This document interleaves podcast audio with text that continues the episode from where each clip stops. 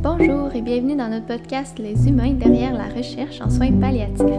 Il s'agit d'une initiative développée par des étudiants au sein du Réseau québécois de recherche en soins palliatifs et de fin de vie, ou plus communément appelé RQSPAL.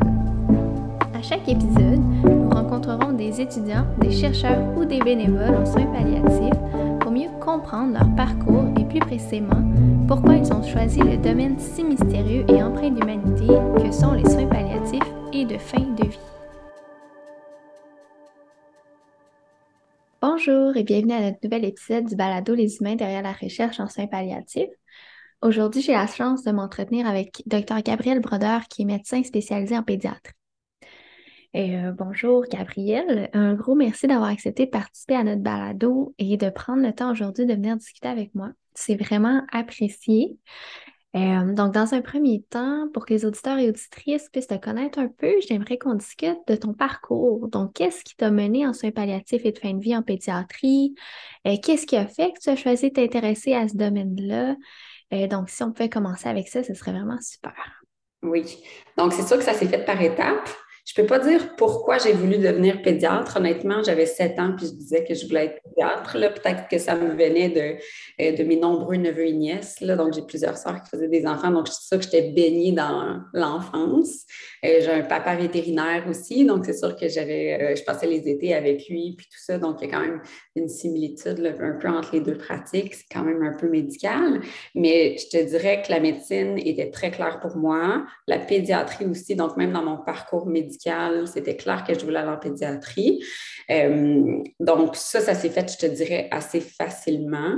C'était clair, comme je disais, mais les soins palliatifs, je ne peux pas dire que c'était un appel dès le jeune âge. Hein. Ça, ça s'est fait en fait dès la résidence.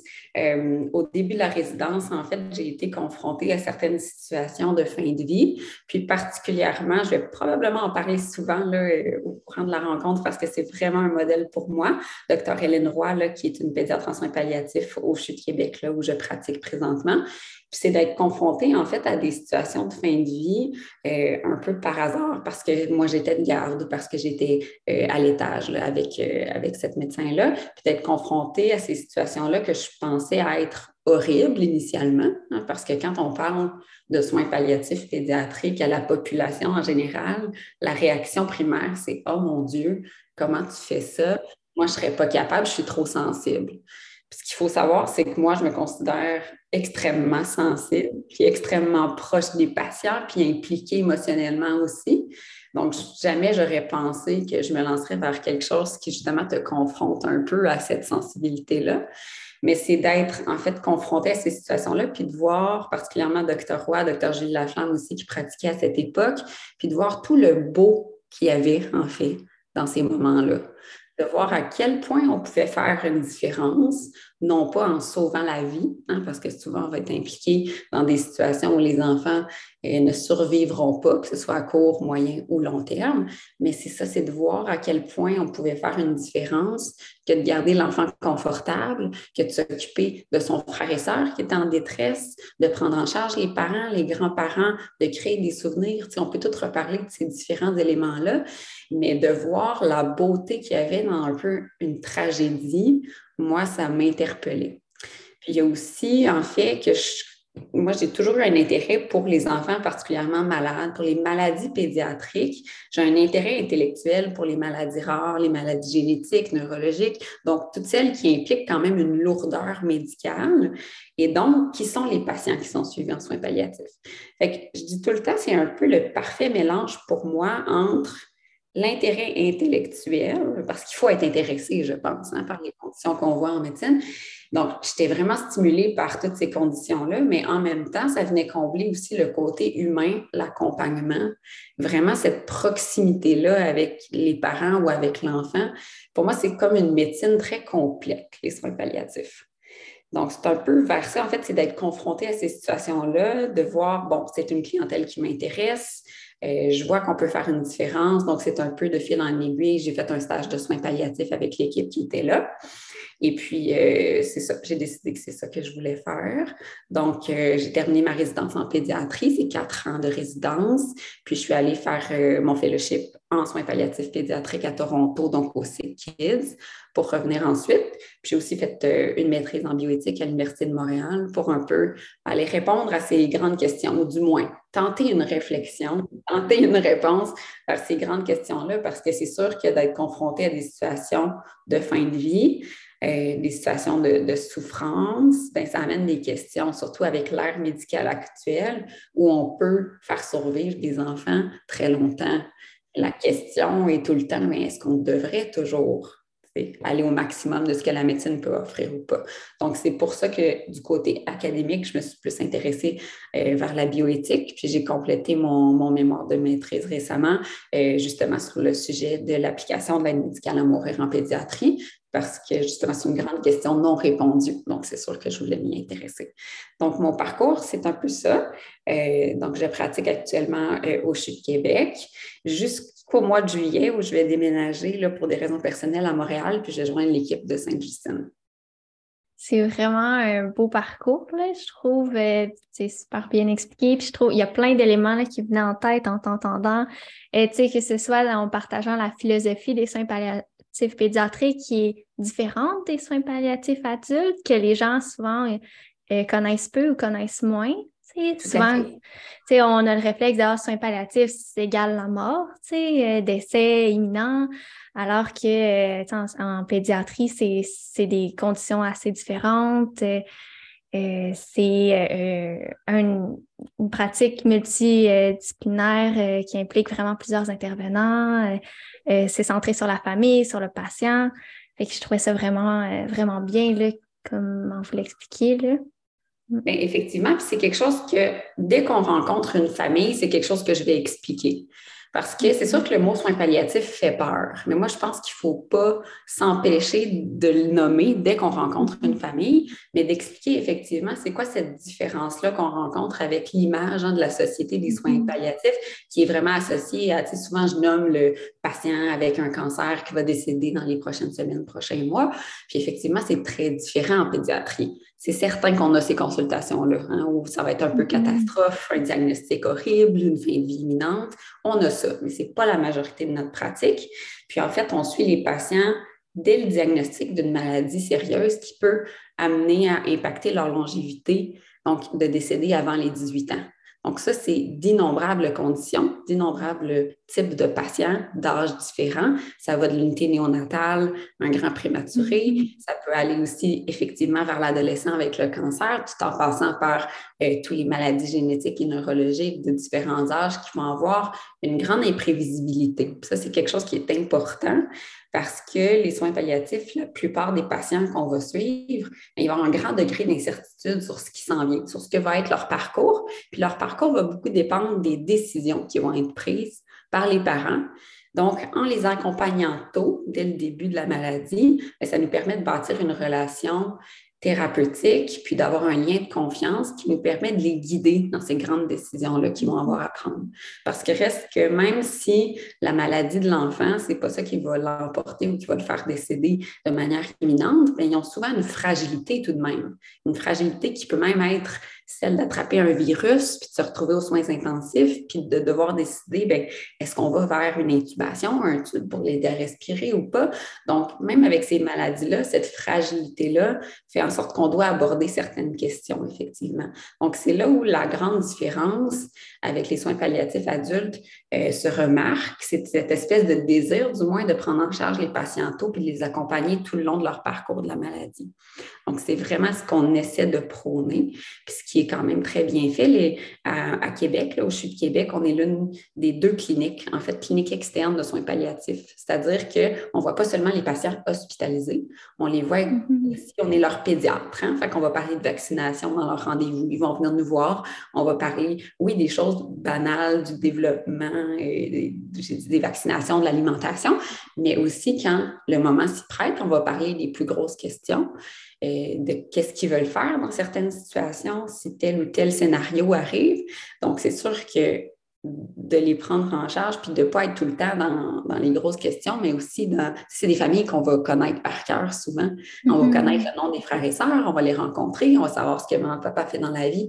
On va devenir presque un peu un membre de la famille quand on, on y arrive. Il y a des patients que je connais depuis que j'ai commencé ma résidence en 2013, pour te dire. Ils m'ont vu mm-hmm. grandir aussi. Moi, je les ai vus évoluer. Donc, ça nous permet d'avoir un lien extrêmement précieux avec ces patients-là, puis leurs parents puis de vraiment justement les accompagner dans une dimension extrêmement globale de leur famille. Puis tu l'as nommé, l'interdisciplinarité. On n'est pas juste des docteurs à faire ça, puis on ne pourrait pas l'être non plus. J'ai besoin de mon équipe, j'ai besoin de mon infirmière, Nancy, j'ai besoin de mes intervenants spirituels. Euh, tu sais, je pense à Nicolas, on, on pourra reparler aussi. Euh, tu sais, on a besoin d'avoir euh, tout plein de gens autour de nous. Hein. La travailleuse sociale est essentielle. je ne pourrais pas vivre sans elle. Euh, je ne pourrais pas vivre, c'est ça, sans toutes ces personnes-là qui sont autour de nous. Puis, en fait, on aimerait être encore plus multidisciplinaire. C'est sûr de greffer des gens autour de nous. C'est sûr que ça amène une richesse à notre équipe, effectivement. Mm-hmm. Puis là, dans, tu dis en ajoutant des gens, ce serait quelle, de quelle discipline, par exemple, qui, qui pourrait encore enrichir les, les hmm. points à faire aux familles?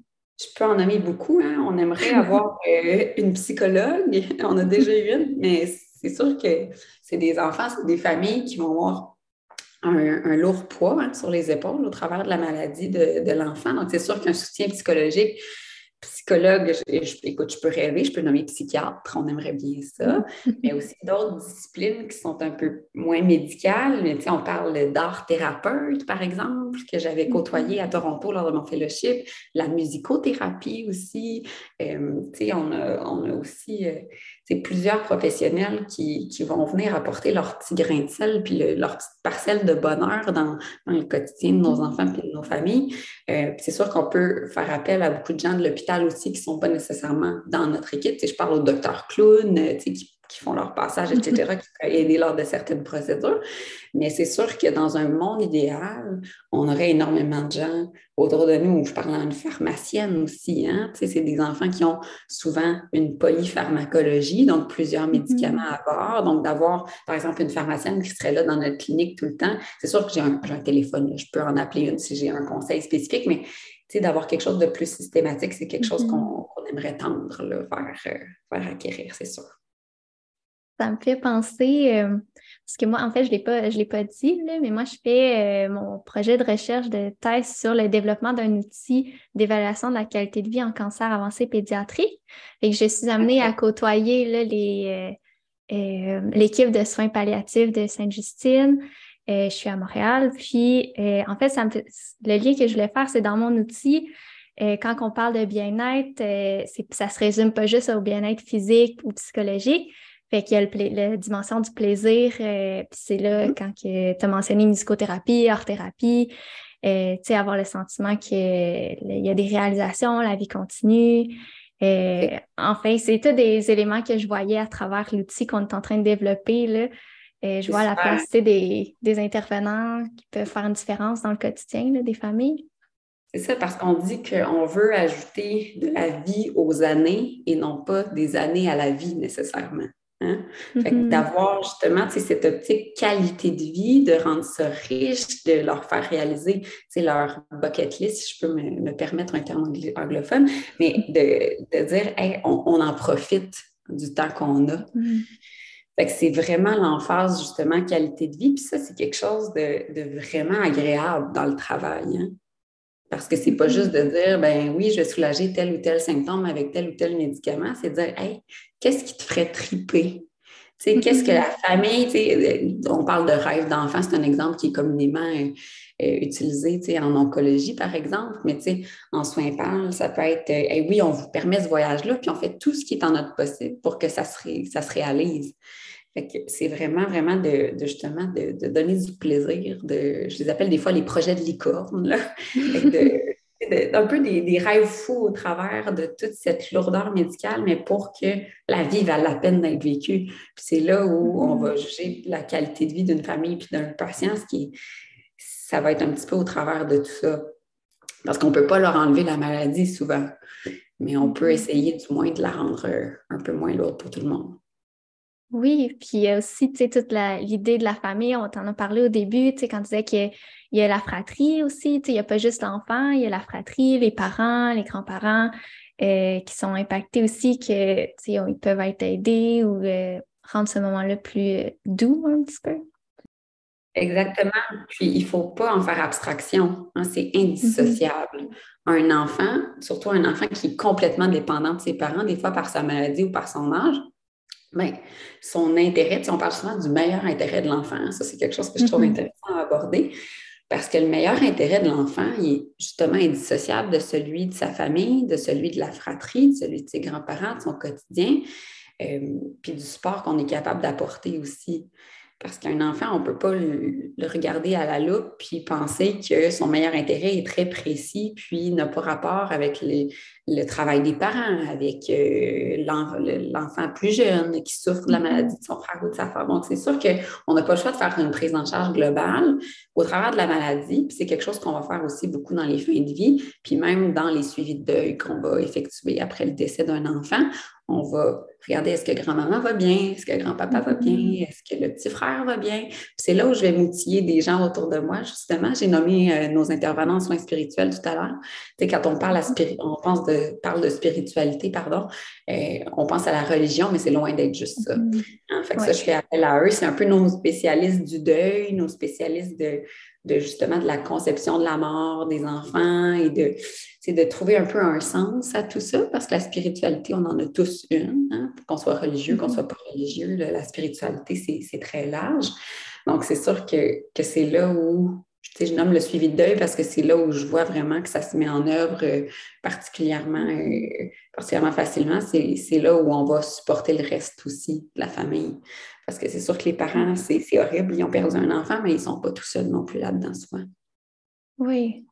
Ça me fait penser, euh, parce que je pensais avant qu'on se rencontre à toutes les espèces de mythes ou croyances qu'on entend en lien avec les soins palliatifs pédiatriques. Puis un de ceux-là, j'ai l'impression que c'est que les, ces soins-là s'arrêtent avec la mort de l'enfant, alors que c'est vraiment pas le cas. Il y a tout l'accompagnement après, euh, au niveau du deuil, tout qui est, qui est important. C'est un rôle que vous jouez. Euh, c'est toute l'équipe au sein de la famille. Vous êtes là pour entourer ces gens-là. Ils ne sont pas tout seuls. Puis c'est pas parce que le jeune est décédé qu'il n'y a plus rien qui se passe pour eux. C'est sûr que le suivi de deuil, c'est d'emblée un service qu'on va offrir qui va être, je te dirais, d'intensité variable selon la famille, selon leurs besoins. Mm-hmm. Euh, il y en a qu'on va rencontrer plusieurs fois. Il y en a qu'on ne rencontrera pas parce que ce n'est pas ça leurs besoins. Des fois, c'est un petit suivi téléphonique, être sûr que tout va bien. Puis on va beaucoup impliquer aussi dans nos suivis de deuil la création d'héritage, quelque chose que je n'ai pas encore nommé, mais quelque chose qui est super mm. important. Parce qu'on va vouloir que l'enfant ait laissé sa trace. Puis ça, ça se fait sais, euh, on a plein d'outils, puis, euh, ça peut être par des séances de photos, ça peut être par des moulages de mains. On fait affaire avec une artiste qui est exceptiennelle, qui va vraiment justement euh, mettre, disons, une main ou un pied en trois dimensions avec toutes les petites lignes et tous les petits plis de la main de l'enfant. Et puis, ça, c'est des choses qu'on va aller remettre souvent lors des suivis de deuil. Donc, vraiment, de concrétiser ben oui, la personne, elle a vraiment été là, qu'elle ait vécu euh, quelques heures ou qu'elle ait vécu 18 euh, ans, euh, ben, d'avoir justement des preuves concrètes de son existence, puis d'offrir ces petites parcelles-là de souvenirs, c'est quelque chose aussi qu'on va offrir. Puis dans le suivi de deuil, c'est souvent là où, on va les remettre. Puis souvent, on va en parler pour la fratrie aussi. Parce que même, disons, premier bébé, le bébé décède, il n'y a pas encore de frères et sœurs. On dit souvent aux parents, mais si vous, faites d'autres enfants, mais ces enfants-là, ils vont avoir quand même ce souvenir-là de l'enfant décédé parce qu'il va faire partie de votre histoire puis de votre histoire de famille. Fait qu'on va vouloir justement qu'il y ait des traces qu'il y ait des photos, qu'il y ait les moulages dont j'ai parlé, des empreintes de pieds de main, pour qu'il y ait quelque chose de concret, pour que les parents puissent raconter cette histoire-là un peu autour d'un objet, puis dire, voilà, c'est la, mm-hmm. la main de ta grande sœur, c'est qui est partie plus tôt qu'elle ne devrait, pour raconter un petit peu cette histoire-là, puis leur permettre de vivre leur deuil. Parce que même des mm. enfants qui n'ont pas connu leur grand frère, leur grande sœur, ben, au courant de leur, euh, de leur croissance, ils vont vivre un certain type de deuil. C'est vraiment important aussi de cette espèce de création de, de souvenirs ou d'héritage de, de, mettre l'emphase là-dessus aussi. Fait que c'est quelque chose qu'on offre aux familles. Euh, il y a d'autres exemples. On peut aussi enregistrer le battement de cœur d'un bébé, par mm-hmm. exemple, le mettre sur un bijou, puis un petit code QR mm-hmm. qui permet d'aller réécouter le battement de cœur. Ça peut sembler euh, banal. Des fois, on a l'impression de faire un peu euh, des arts plastiques là, quand on est là avec euh, nos instruments pour faire les moulages. C'est comme une espèce de plaque molle qu'on va brasser. On va mettre la main du bébé à l'intérieur. ça se solidifie en quatre minutes, puis après ça, on le sort, puis c'est là que, que l'artiste fait son travail merveilleux mais c'est tellement important, puis ça fait tellement la différence. C'est vraiment beau de voir la réaction aussi des familles quand ils vont ouvrir mm-hmm. justement soit les photos ou les, moulages. Puis... C'est vraiment, euh, c'est vraiment intéressant. C'est comme la première fois que j'entends euh, ça, que ce service-là qui est offert aux familles. Puis euh, j'avais vraiment pas pensé à quel point ça peut être important pour c'est la fratrie qui peut-être même pas née encore, comment ça pourrait influencer leur histoire? On dirait que c'est juste maintenant que je, réalise que c'est vrai que c'est dans l'histoire, il va être vivant pour garder ce souvenir-là vivant. Puis, euh, Il y a beaucoup de joie, puis bonheur, puis de beau dans les soins palliatifs pédiatriques, puis en adulte, c'est sûrement pareil aussi, mais on essaie de mettre l'emphase sur justement ce beau-là. Parce que chez les adultes, c'est ça, la philosophie est différente, le fonctionnement est différent aussi, les soins, euh, c'est juste euh, un âge en fait qui change là. C'est pour défendre un peu les adultes aussi, leur philosophie des, pratiquants en soins palliatifs adultes, je sais qu'elle change aussi.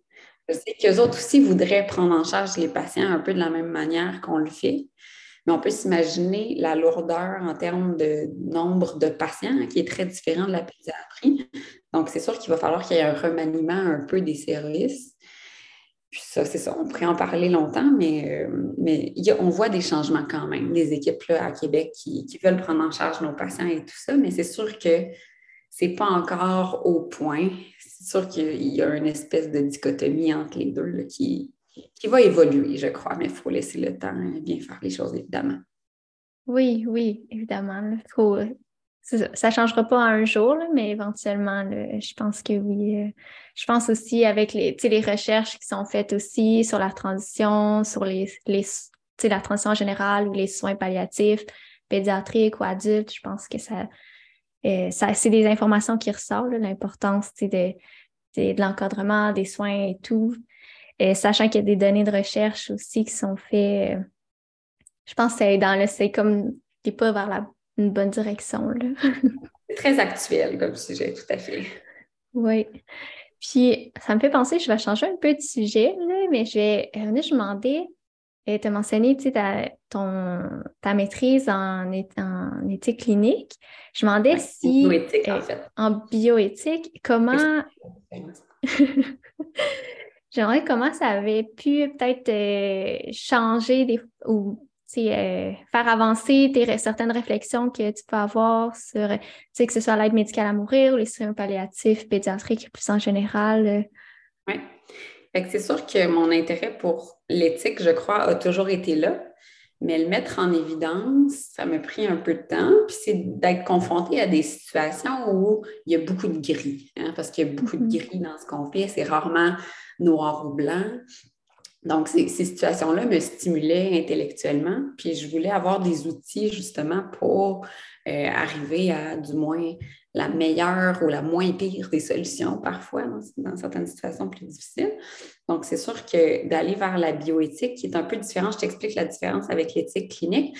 En fait, la bioéthique, c'est une sous-catégorie de l'éthique appliquée. Hein. L'éthique appliquée, ça peut mm-hmm. se faire dans plein de domaines, l'éthique internationale, l'éthique euh, animale. Euh, il y a beaucoup de domaines d'application. La bioéthique, en fait, c'est une sous-classe, puis c'est un peu l'évolution de l'éthique médicale. Euh, qui était en fait là, justement un peu l'ancêtre de la bioéthique. Pourquoi ça a changé? C'est avec les avancées technologiques depuis les années 1960, il est arrivé des nouvelles questions c'est des questions, euh, on peut parler euh, sur le don d'organes, sur la procréation mm-hmm. assistée, sur les soins de fin de vie, je pourrais en nommer plein, mais ça a amené ces technologies-là parce que maintenant, on pouvait avoir un plus grand impact sur le moment du décès, puis sur plein d'autres questions, effectivement. C'est là où la bioéthique est arrivée. Puis c'est un peu plus large que l'éthique clinique, parce que je fais aussi de l'éthique clinique. Là, je suis membre du comité d'éthique clinique du Québec, où on va vraiment répondre à une question précise pour une situation clinique précise. Donc, un patient, euh, disons, euh, c'est ça, disons, une discordance entre, entre ce, que, ce que tel membre de la famille pense et ce que le soignant pense pour dire quelque chose. Il y a, un mm-hmm. malaise éthique. Donc, il y a une question qui est posée. Et là, on peut faire appel justement à un comité d'éthique qui va vraiment répondre à cette question précise. La bioéthique est un peu plus générale. L'éthique clinique va en faire partie, mais la bioéthique va aussi se poser sur des plus grandes questions au sens large qui ne vont pas non nécessairement impliquer un seul patient. Tu as parlé de l'aide médicale à mourir, ça implique une population.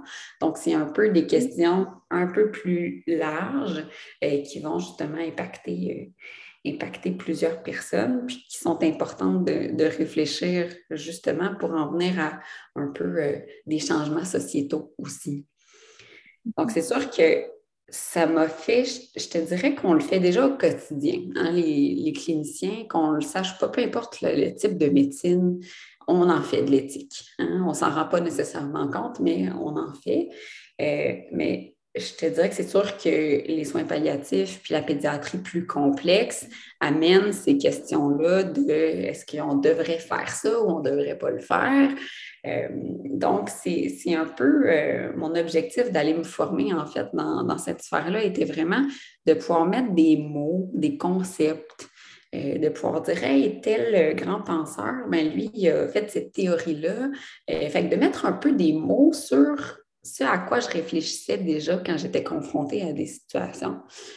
Puis en fait, quand la loi euh, concernant les soins de fin de vie, qui est la loi sur l'aide médicale à mourir québécoise, euh, est entrée en vigueur en 2015, ben, moi j'ai eu un réflexe, j'étais encore résidente à cette époque. Puis d'emblée, ma grande question a été mais les enfants, qu'est-ce qui va mm-hmm. arriver? Parce que clairement, ça allait venir sur le sujet, puis on est en 2023, puis comme tu l'as dit tout à l'heure, on en parle très peu. Ça, c'est quelque chose que je, justement, je reproche un peu à notre société actuelle. Je pense qu'il faut en parler plus. Euh, mais c'est ça, c'était un peu quelque chose qui, est venu me chercher, puis qui est venu un petit peu teinter toutes les questions que je me suis posées aussi dans, le décours de ma maîtrise, parce que j'ai exploré plein de choses, il y a plein de choses qui m'intéressent en bioéthique. Le, le, don d'organes, c'est quelque chose que je trouve vraiment passionnant. Euh, la procréation assistée aussi, là, par rapport à, à, l'eugénisme par rapport à quel type d'embryon on peut implanter. Est-ce qu'on peut mm-hmm. choisir euh, euh, d'avoir un enfant aux yeux bleus? Est-ce qu'on peut choisir d'avoir un enfant qui n'a pas la maladie que son frère avait, etc.? C'est des grandes questions aussi. Fait que j'avais, c'est sûr, plein d'intérêts, mais je dirais vraiment d'être confronté à, à la mort d'un enfant, c'est là où ces questions-là sont devenues primordiales pour moi, vraiment d'y réfléchir. Puis, euh, c'est sûr, l'aide médicale à c'est comme l'extrême, le sujet que je me suis le plus intéressée, mais il y a tellement aussi d'autres choses intéressantes, d'autres sujets intéressants qui, sont amalgamés dans ce sujet-là. Puis c'est là où, même d'avoir des cours de droit, je me mm-hmm. suis rendu compte, bien voyons, je suis pédiatre, je n'ai jamais eu vraiment de cours sur le consentement en pédiatrie. Ça, c'est quelque chose que je crois est un peu amélioré dans les dernières années dans les cursus médicaux, mais de dire, ben oui, tu sais, je comprends, à 14 ans, ils ont le droit de décider pour eux-mêmes, je crois que je sais de quoi mm. je parle, mais d'aller plus précisément, plus en profondeur dans ces questions-là même de consentement de consentement substitué des parents. Qu'est-ce que ça veut dire? C'est quoi ça veut Qu'est-ce que ça veut dire le meilleur intérêt de l'enfant? On en a parlé un peu tantôt, mais ça, c'est une des questions que, que j'adore aborder parce que ça semble simple quand on lit les articles de loi, mais quand on les applique en pratique, c'est bien plus complexe. Hein, parce que mm-hmm. justement, c'est quoi le meilleur intérêt de l'enfant? Ça semble bien, bien, bien évident, mais quand on est confronté à une situation, ce ne l'est souvent pas. Fait que c'est d'aller un peu m'amener des outils pour réfléchir, puis éventuellement, pas répondre aux questions, hein, parce que souvent les questions éthiques, on n'y répond pas complètement, mais on peut se forger une opinion. C'est ce que j'ai fait un peu sur, euh, sur l'aide médicale à mourir.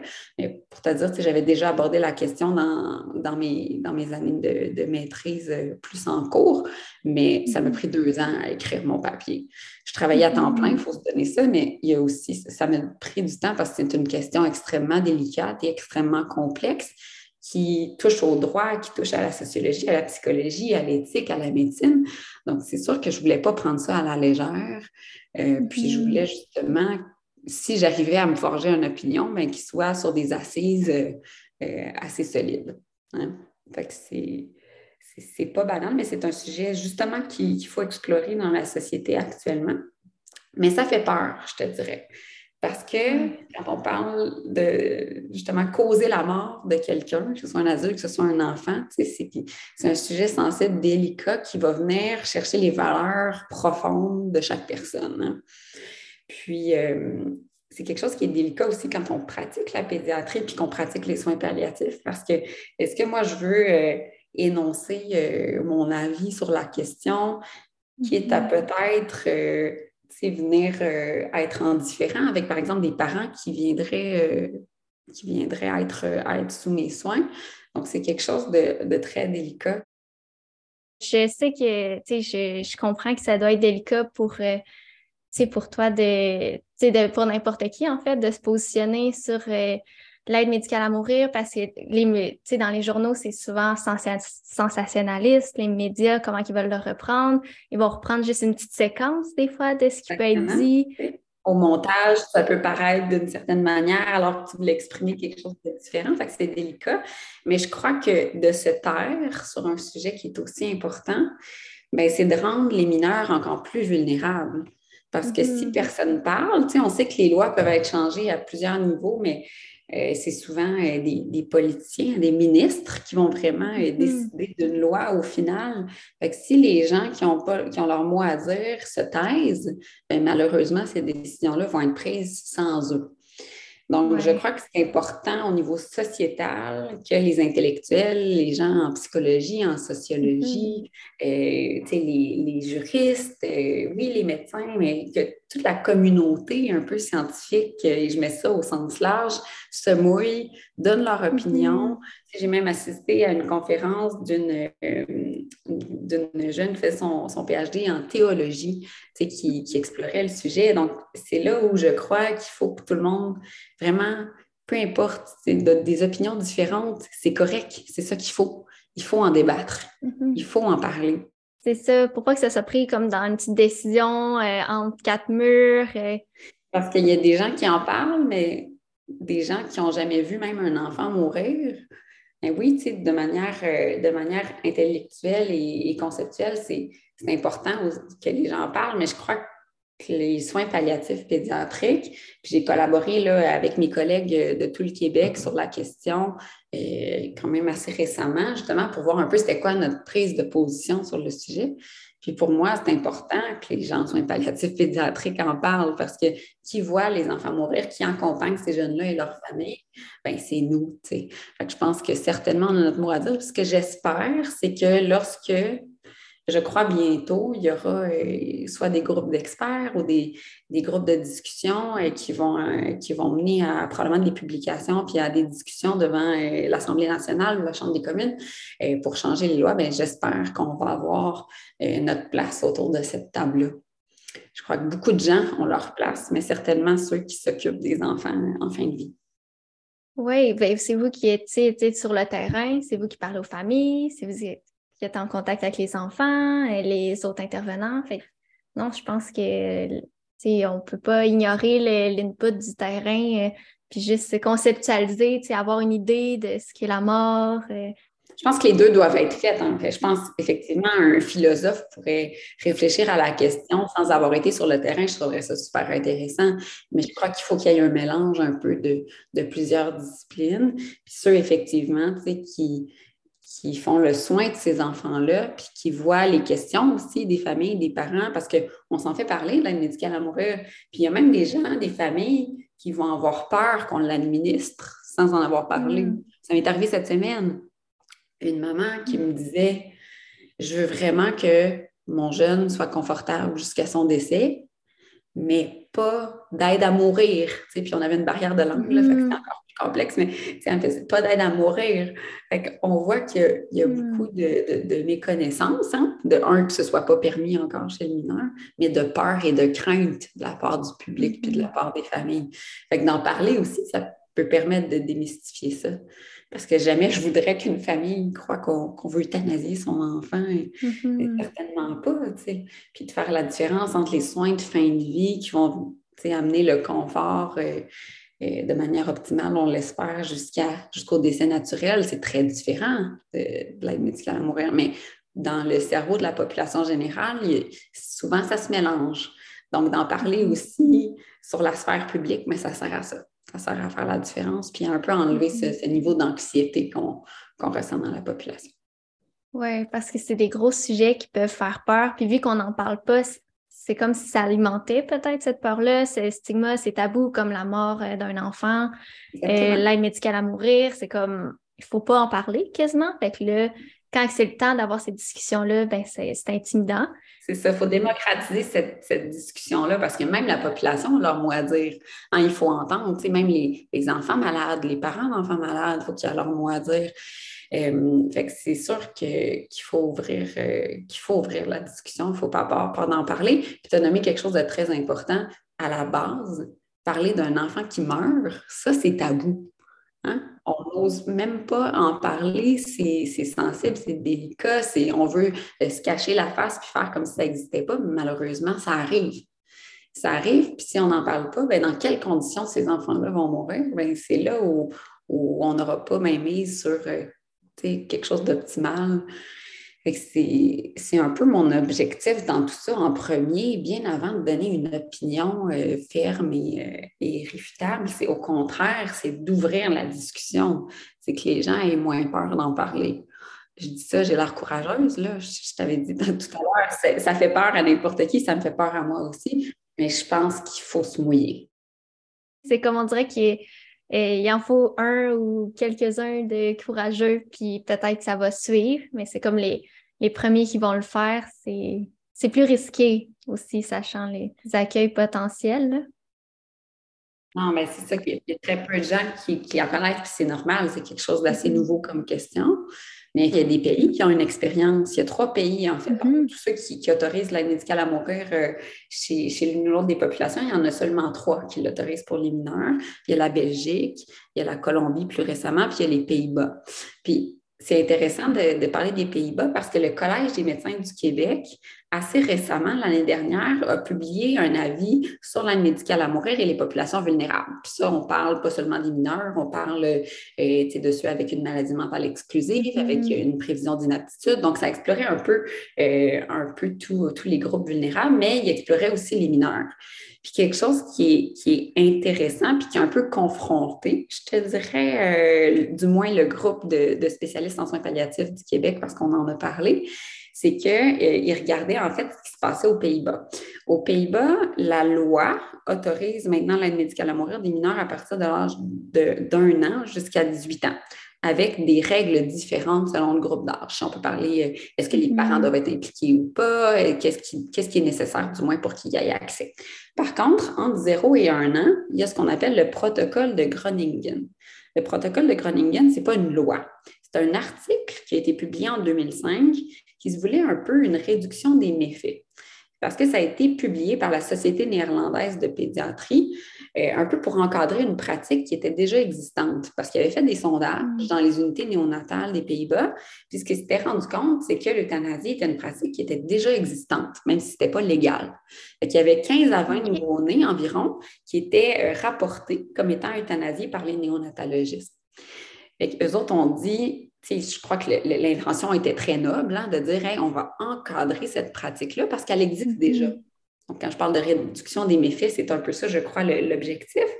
Puis, ce qu'ils ont dit, en fait, dans cet article-là, il y a plein de choses, mais ce qui est notable, c'est que les autres permettaient l'euthanasie de trois groupes de patients de 0 à 1 an euh, les deux premiers groupes, c'est des patients assez précaires. Là. Le premier, c'est ceux qui n'ont aucune chance de survie. Là. On veut penser aux hypoplasies mm-hmm. pulmonaires, fait littéralement pas, de poumons, pas de reins, ces choses-là. Donc, ils vont quand même décéder. Donc, ça, euh, je crois que ça peut s'appliquer, mais en même temps, ils vont décéder sans, euh, sans, les supports de soins mm-hmm. intensifs. Donc, on pourrait aussi décider d'arrêter les soins puis d'aller vers des soins de confort. Mais le groupe qui est vraiment intéressant, puis là où où ça confronte, c'est le troisième groupe, qui est le groupe des enfants qui n'ont pas de, qui sont pas dépendants des soins médicaux, que ce soit des soins intensifs ou des soins médicaux pour survivre, mais dont la qualité de vie prédite à long terme n'est pas jugée comme bonne ou acceptable. c'est là où c'est confrontant, hein? Parce que ouais. d'une qualité de vie prédite à long terme, c'est essayer un petit peu d'avoir une boule de cristal sur le futur. Mm-hmm. Parce que j'en ai parlé tantôt, il y a énormément d'incertitudes dans les maladies pédiatriques, encore plus chez les nouveau-nés. Je ne peux pas te nommer le nombre de fois où, par exemple, on a une consultation à l'unité néonatale pour un bébé qui vont extuber, donc enlever le tube qui lui permet de mm-hmm. respirer.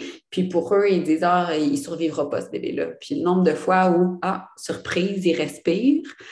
Des fois, on le transfère à la maison de soins palliatifs, puis on s'attend à ce qu'il décède, mais mm-hmm. coudon, il nous surprend. Puis des fois, ils vivent plusieurs mois, plusieurs années. Mm-hmm. oui, avec des handicaps, mais des fois avec des qualités de vie qui peuvent être jugées très bonnes par leur famille, par les soignants. Donc, il faut faire attention de pas faire une équation directe entre handicap et qualité de vie. Hein. je le vois au quotidien.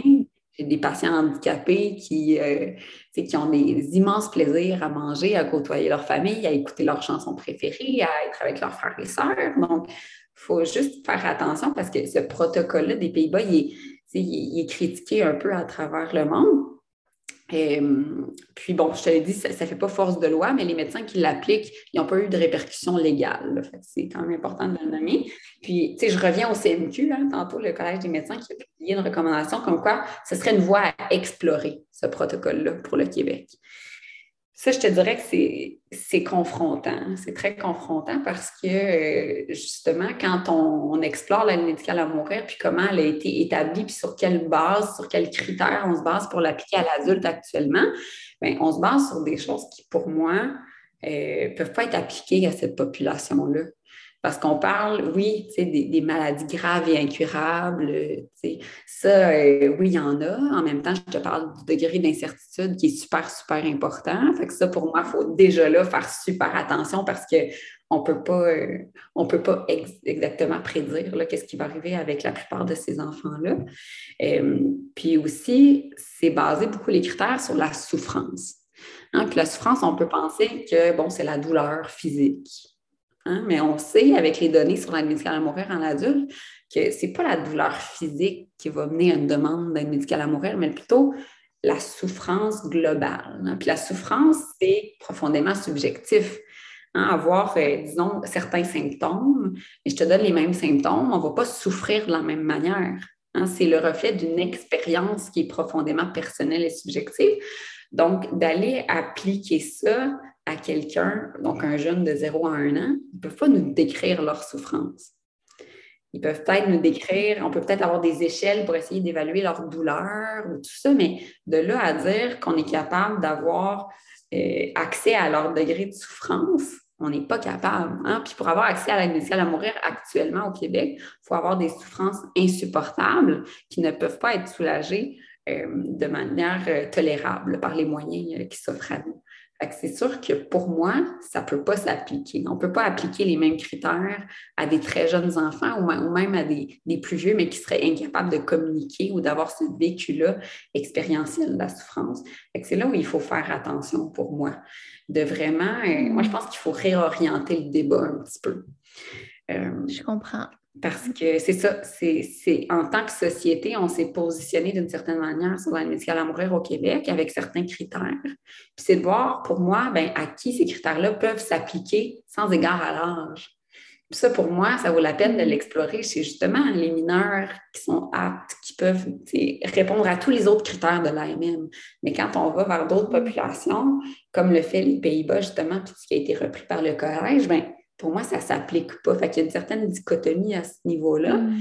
Il faudrait faire des critères complètement différents. Donc, pour moi, ça devient une discussion, une réflexion qui est complètement différente. Puis je suis ouverte à ce qu'on l'est, mais je ne veux pas seulement qu'on applique de la même manière à cette population.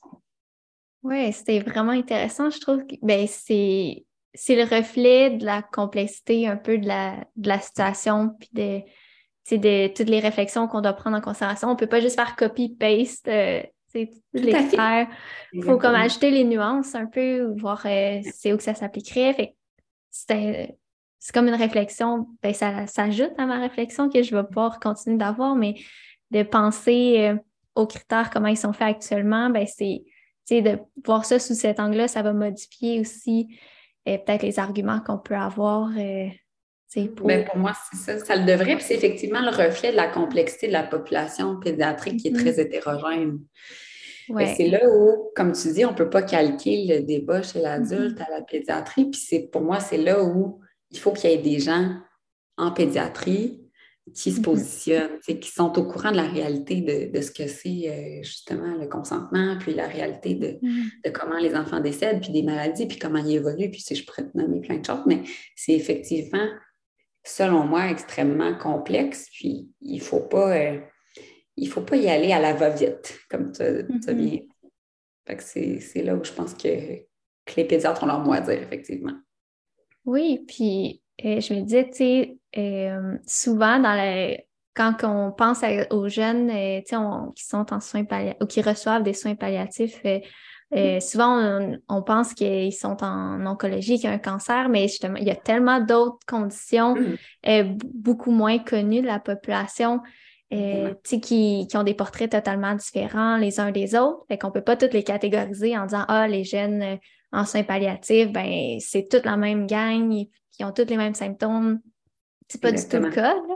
Et Très, très différent. je te dirais que euh, j'ai pas de chiffre précis à donner, là, mais la population oncologique, c'est pas la majorité de notre clientèle. Mm-hmm. La majorité, je te dirais, c'est les, on les appelle les conditions chroniques complexes. Ça, c'est une catégorie de patients qui ont, il y a des critères précis, là, mais je vais t'expliquer un petit peu généralement, c'est qui ont une lourdeur médicale, qui ont, oui, un diagnostic médical, qui entraîne, qui ont des hospitalisations répétées, qui ont mm-hmm. besoin de technologies médicales, qui ont besoin de plusieurs consultants, de plusieurs spécialistes pour, euh, pour être autour d'eux, puis tout ça.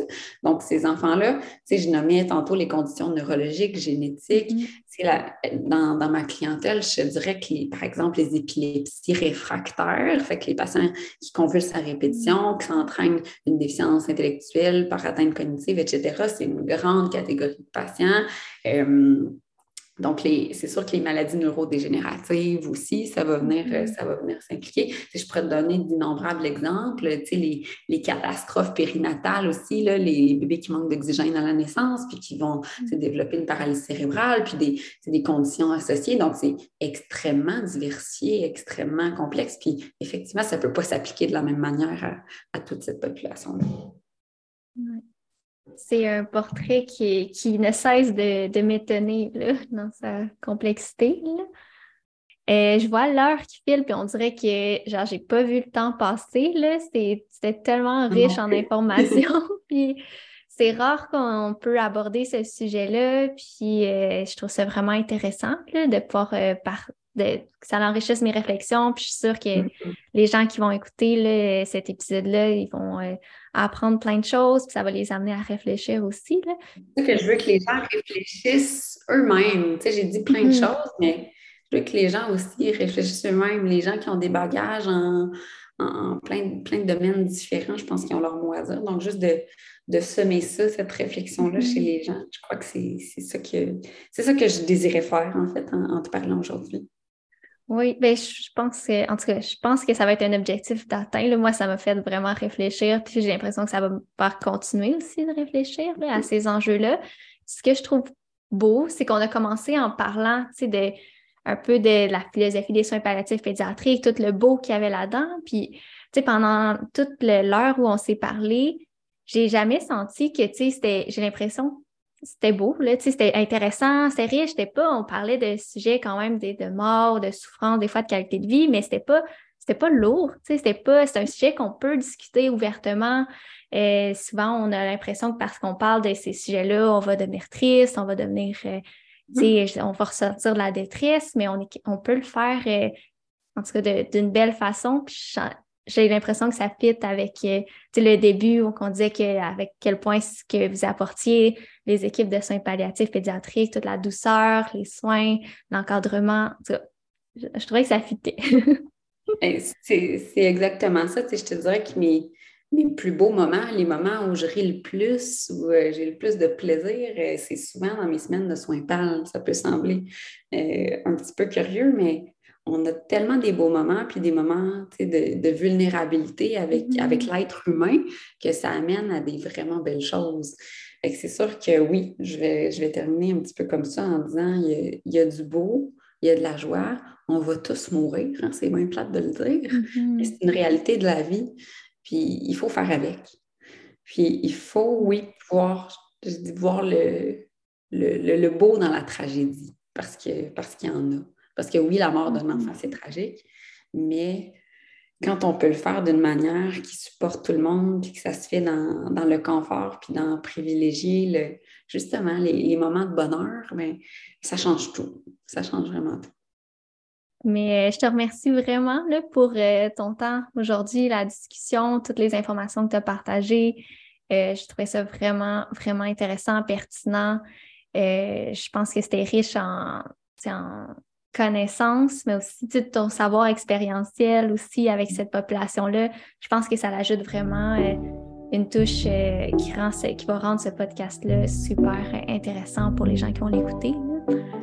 Ben, je, remercie, je vous remercie de l'invitation puis de, de l'ouverture justement à ce type de sujet-là. C'est pas banal, donc euh, merci énormément.